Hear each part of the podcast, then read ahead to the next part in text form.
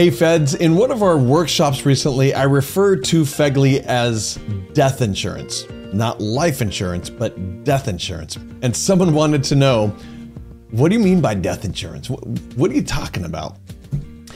Let me explain this to you. FEGLI is a product of the 80s, right? I mean, it's been around forever, and honestly, it hasn't really changed. It's been the same. However, the the insurance industry itself has continued to evolve since then. And so life life insurance as we knew it when we were young was if you die, your family gets money, right? That's not how life insurance works anymore. Yes, it can work that way, absolutely.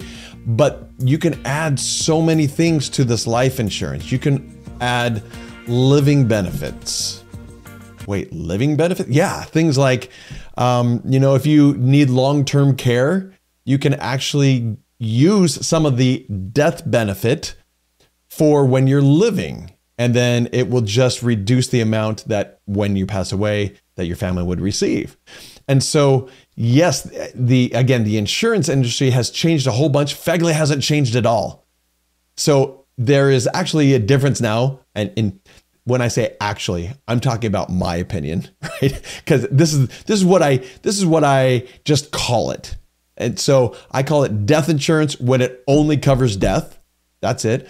And I call it life insurance when it covers life and death and can be used before or after you pass away. So that's what I'm really talking about.